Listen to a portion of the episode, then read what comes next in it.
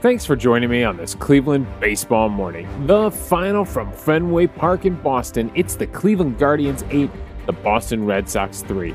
I'm David Berris, lifelong Cleveland baseball fan, and I want to talk about the actual game on the field, the thing I enjoy watching baseball being played. And he did it. He did it. He got away with it. Francona did exactly what we thought he was going to do, and somehow he gets away with it. He pushes all the right buttons. A win is a win. And uh, Bryan Shaw gets the start on the bullpen day, the first start of his major league career.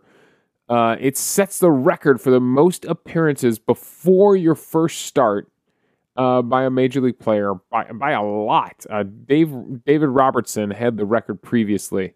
Uh, obviously, with the emergence of bullpen days, uh, this record is bound to be broken again and again by some reliever getting the call like Bryan Shaw got in this game. The the comment section on Guardians to when the Guardians tweeted out the lineup with Shaw as the starting pitcher, the comment section was just perfect. Just all the perfect gifs, all the perfect memes and reactions, and everybody just absolutely, absolutely hammering the Guardians Twitter account uh, for starting Bryan Shaw. It was it was so funny to see, and uh, it ends up working out. They win the game. I mean, uh, we he did Francona did exactly what we thought he was going to do, which is what we would have done. Is when he gets down to that first inning, we would have cashed in our chips and walked away from the table. Not Francona. Not Francona. He's pushing his luck. He gives up a double to Xander Bogaerts in that first inning, but he gets out of it. Other than that, right? Strikes out JD Martinez to end the thing. So, okay. Francona stays at the table, keeps playing. When he walks Christian Vázquez to lead off the second inning, most of us would have cashed our chips and walked away from the table. Not Francona. He plays on. It works. Strikes out Plawecki, gets a flyout for Yolmer Sanchez, gets Bobby Dalbec to line out. Okay, he has basically made it through the order one time.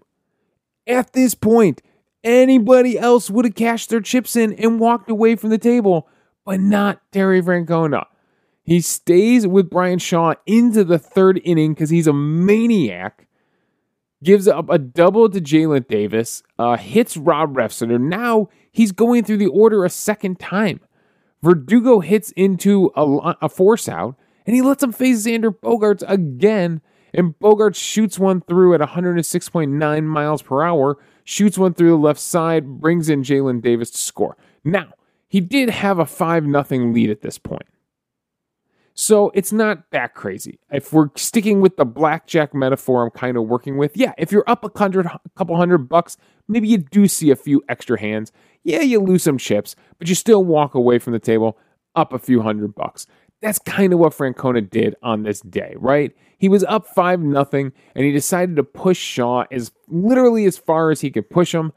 He goes through the order a second time. He gets to Bogaerts a second time, gives up the first run of the game, then he goes and gets him. Now, of course, Sandlin, it took him a second to settle in. JD Martinez would be hit by the pitch, it would load the bases. Uh, two guys hit by a pitch in the inning.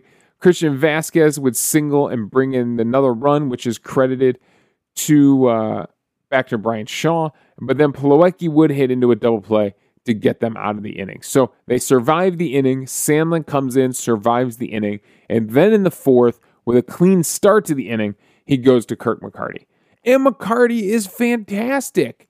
I mean, what a box score for the young man to get his first major league win. He goes four innings in relief, gives up one hit over four innings, no runs, only one walk, which is great, huge improvement, and four strikeouts. So McCarty comes in in that fourth inning and ends up nailing down the win, gets us all the way to Eli Morgan and Clase to finish out the game. So Francona does. He he makes it works. He makes all the right calls on the day, and I couldn't believe it when I I I didn't get a, a full honesty, full transparency. I did not get to watch pretty much any of this game. Hanging out with some friends. Uh, it was a night to do other things. But obviously, you know me. I love the game. I'm going to check in. I'm going to sneak away and check my phone. My brother texts me probably after that first inning. And it says, well, Shaw survived or something like that. And I, so I look at my phone in the third inning. I see that they've given up two runs in the third inning. I assume Shaw got through the first. They took him out. They bring in Kirk McCarty. And yeah, in the third inning, he gives up two runs. Okay, fine, reasonable. Now I check my phone and see that Shaw had lasted for that long. That Shaw had lasted for two minute third inning, and then he was the one that gave up the runs. I was like, Francona is an absolute maniac. And he did exactly what everyone on Guardians Twitter predicted, which is stick with Shaw probably a little too long. Not like we said, he's up 5 nothing, and it works. Uh, obviously, this is the top storyline in the game. Uh, it works. Uh, the bullpen really does a fantastic job on their bullpen day. And Shaw afterwards said, you know, I thought maybe I'd get that. I, that record would be mine. Uh, I figured that I'd made a lot of appearances without a start. Uh, so he does get that record. He said he's ready to go Sunday, which would be Civale's next turn in the rotation. The injured Savali. He said, "Yeah, if they want me to do it again, I'll do it again on Sunday. Let's let's let it rip." And uh, it's funny because like when they interviewed him post game, he doesn't care. He really he doesn't care when he pitches. He doesn't care what you think about him.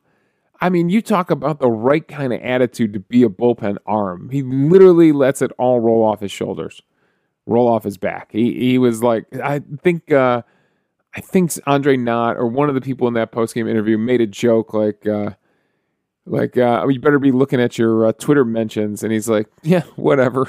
I see him. He sees it. He sees your tweets. He sees how you feel about him, Guardians fans. He doesn't care. He's a bullpen guy. He's gonna go out there. He's it's it's literally the line from uh, Bull Durham. Sometimes you win, sometimes you lose, sometimes it rains. I, that's literally Bryan Shaw's attitude. Uh, every relief appearance he goes into. So I, it's funny. It's it's a funny situation. It's funny that it worked out this well for the Guardians. Now it helps that the Guardians offense kind of goes off at the start of this game. Uh, they go off against the Red Sox starter Winckowski, who I think I think I caught them saying he was coming back off the COVID list. I think I heard that. Uh, but anyways, he only lasts three innings. He gives up six hits, five earned runs, a walk, a strikeout, and two home runs allowed. So that definitely helps. I mean, Zach Plesac's probably sitting down there like, "Are you freaking kidding me? Bryan Shaw is going to get five runs of support, and I can't buy a run to save my life over here." uh, yeah, that's just the way it works out sometimes, right? So the offense absolutely goes off. And the bottom of the order, which definitely, definitely contributed to the loss in the first game of the series, gets a little revenge in this one. Austin Hedges with a solo home run in the second inning. 101.6 mile per hour exit velocity, 25 degree launch angle, 387 over the green monster down the left field line. So Hedges gets a little revenge with a solo home run. And then Nolan Jones with a big, massive, booming 101.5 mile per hour, 34 degree launch angle, 408 feet, clears the bullpen in right center field, a three run home run, and they did it to themselves. They went and hit Andres Gimenez and put him on base. The two true outcomes for Andres Gimenez you hit him or he hits you. Uh, Gimenez God, it's like a magnet. He keeps getting hit by the pitch. And Naylor with a double, with a one out double to kick off the inning. So this whole thing happens with two outs. Uh, a nice two out rally there. In fact, the run in the first inning comes with two outs. Kwan and Rosario get out to lead off the game. Jose Ramirez draws a walk. Naylor with a single, and then Owen Miller with a single that brings in Jose Ramirez to score, aggressively running the bases. And they get a little two out rally going there in the first inning. Uh, Hedges' home run comes with one out in the second. Uh, and then in the third inning, yeah, it's a ground out, double ground out. So we got two out in the inning. Andres Gimenez is hit by that pitch, and then it sets up Nolan Jones for a big, th- you know, two out, three RBI home run. That's just huge from Nolan Jones there. So the bottom of the order, who did leave a lot of guys on base on Monday night, definitely come through and deliver to kick things off here in that third inning. And then something we talked about, right? Being able to put up a zero after your team scores. So, yes, Boston does score. They score two in the bottom of that third inning, but then they come right back and they let the Guardians score two in the top of the fourth. And that had to have been demoralizing. Straw with a lead-off single to get things going. Another thing we talked about, turning the lineup over, right? Getting guys out at the bottom of the lineup, setting things up for the top of the lineup. They're able to do it here. Uh, Straw with a single. Amed Rosario with a single. Kwan surprisingly strikes out. It happens. Uh, Jose Ramirez draws a walk, loads the bases. Josh Naylor hits a fielder's choice up the middle, and the you know the Red Sox do this to themselves. It didn't have to go down like this. Uh, with one out, it's a hopper towards second base. The second baseman for Boston, who was uh, Yolmer Sanchez on the day, tries to do the Andres Gimenez from the All Star game. He tries to flip it behind his back and he throws it wide of Bogaerts. And in fact, he throws it so wide of Xander Bogaerts that another run, an extra run, comes in to score. So they don't take care of the baseball. You know, that's something you learn in Little League, right? You got to take care of the baseball. You can't be giving up extra runs like that. You can't be throwing it around the infield and giving up runs. So he tries to be a little too fancy and he pays for it with two runs there coming in to score on the Josh Naylor fielder's choice. So, yeah, that's a big way to answer back by the Guardians. Uh, when you just given up two runs to come back and score two more in the next half inning is really really a huge momentum blow uh, in this game. So it's good stuff. I'm actually curious how much did it move the win probability line? Because, uh, yeah, it takes a dip, obviously, when the uh, Red Sox score. It's still pretty much in favor of the Guardians the entire night, but then shoots right back up uh, when Naylor, back up to a 94% win probability when Naylor hits that fielder's choice. So it really jumps back into the Guardians' favor at that point. Uh, the teams would go on to tack on insurance run uh, or back to back runs in the eighth inning. Singles uh, from uh, Kwan and Rosario in the eighth. Uh, and then does Jose get the RBI in that situation? Um, it's a nice insurance run. It's nice to be able to tack one on there in the eighth inning because they do answer back. Um, oh no, that's right. Quanin stole second base, so Rosario single is the one that drives him in. Uh, Rosario gets the RBI in that situation, so that's back to back work from the top of the lineup. That's a nice little insurance run right there. That's some small ball right there. A single, a stolen base, and then another single. That's good stuff. In fact, uh, they were aggressive with Kwan in that situation. Right, they very easily could have held him up, but they were aggressive. They challenged the throw coming in from right field and it pays dividends. He comes in to score.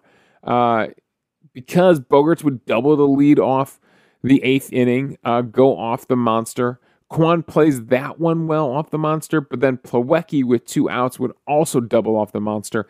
That one, uh, Kwan would not play well. He would slam into the wall. Uh, and they would get a run in the bottom of the eighth inning. So it's a good thing we tacked on that insurance run in the top of the inning. Uh, and then everybody goes one, two, three in the ninth. Clase shuts the door like Clase does, of course, with a ground out to end the game. Uh, and yeah, 10 pitches. He's so efficient. Clase is so, whether he's striking you out or getting that ground out, he is so efficient. Uh, so it's a really good day from the Guardians all around. That offense really did a good job. Everybody contributes. Uh, even without a base hit, Andres Gimenez is on base twice with a walk and hit by pitch. Everybody else in the lineup has a hit.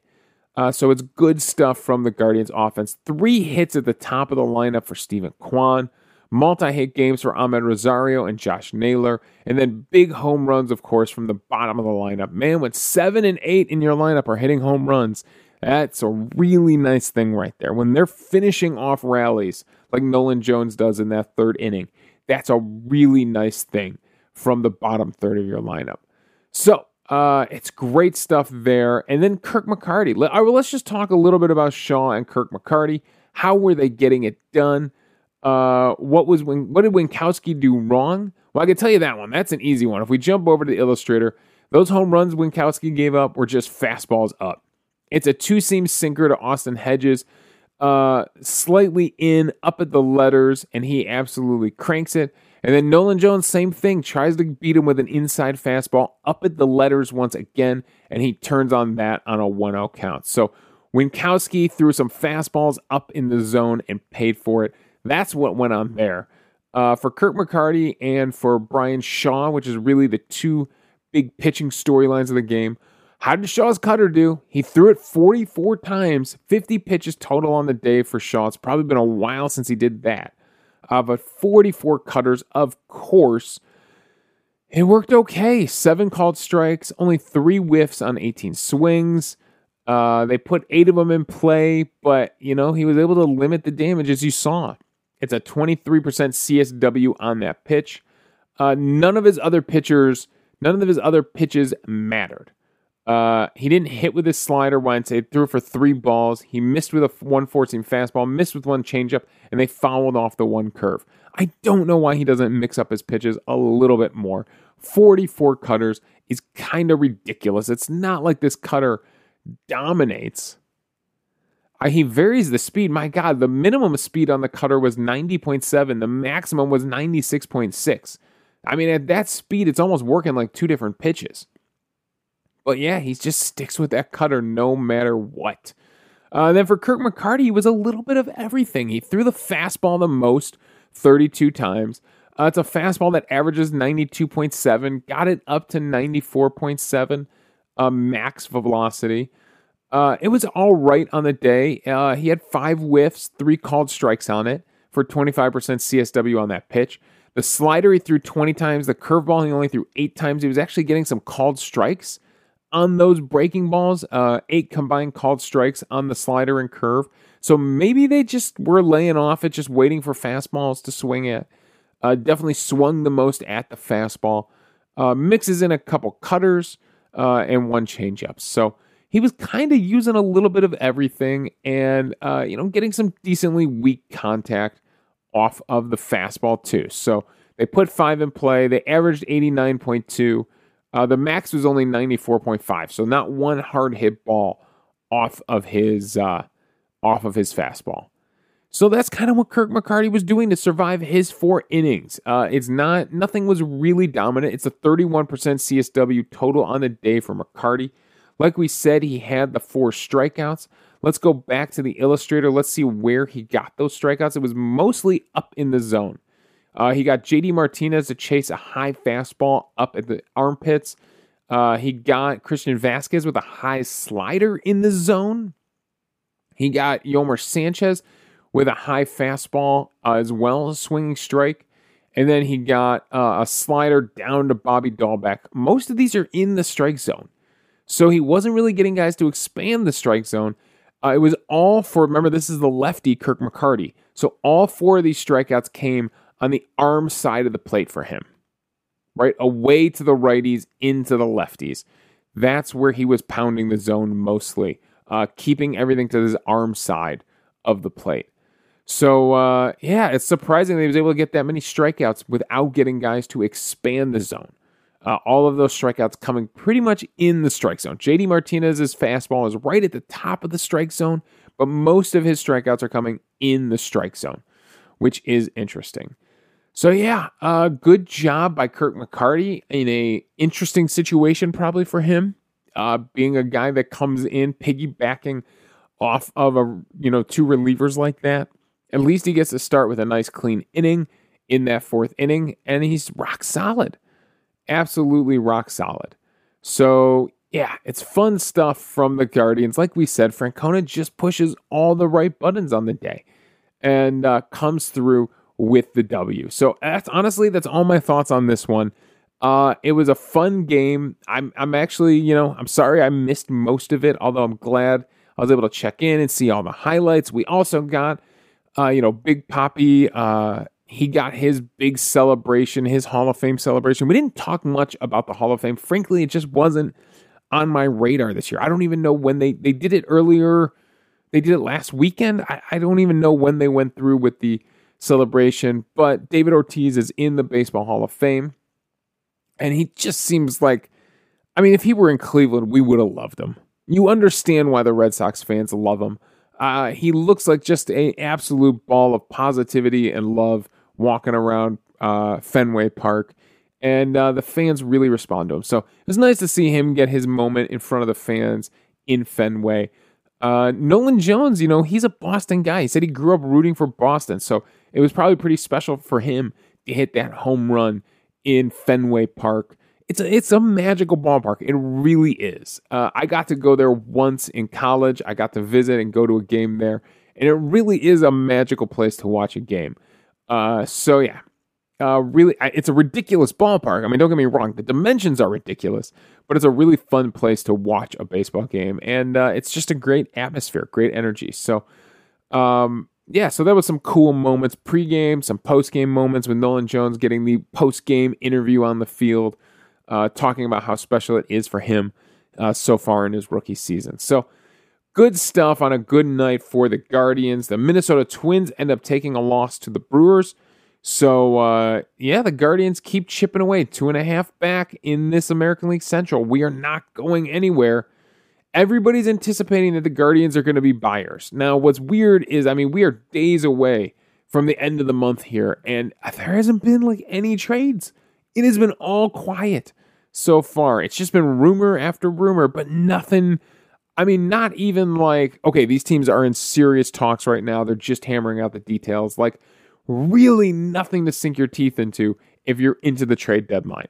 We have to assume the Guardians at this point are going to be buyers.